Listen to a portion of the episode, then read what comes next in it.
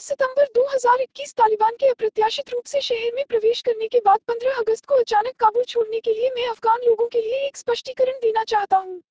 मैंने महल की सुरक्षा के आग्रह पर छोड़ दिया, जिसने मुझे सलाह दी कि 1990 के गृहयुद्ध के दौरान शहर को उसी भयानक सड़क से सड़क पर लड़ने का जोखिम उठाना पड़ा।